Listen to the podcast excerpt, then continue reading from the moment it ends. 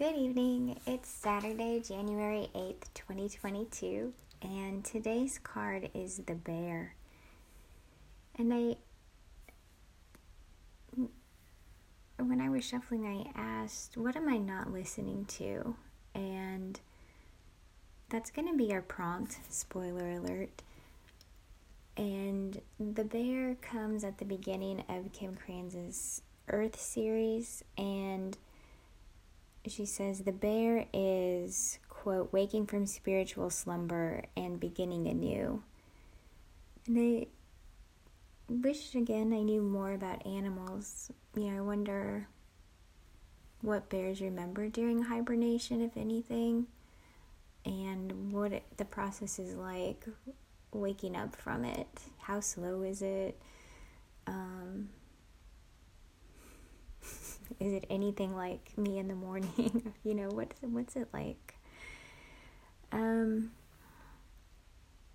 and I think uh, what she also says is um, when in balance, there's inner strength and a yearning to grow.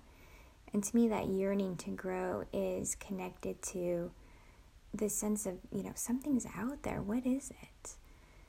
Um, that's how it how I interpret that anyway, or been my experience in life. So I want to also want to share. I took this um, class today through the Empathy Academy on some um, intro to emotions class, and an exercise that we did for fear was close our eyes, you know, breathe, feel soft, and then try to listen to the quietest sound around you. See if you can locate the quietest sound.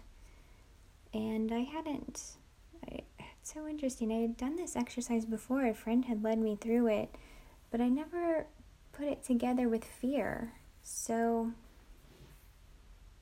um, I don't want to explain it. I just know it's in Karla McLaren's work on emotions.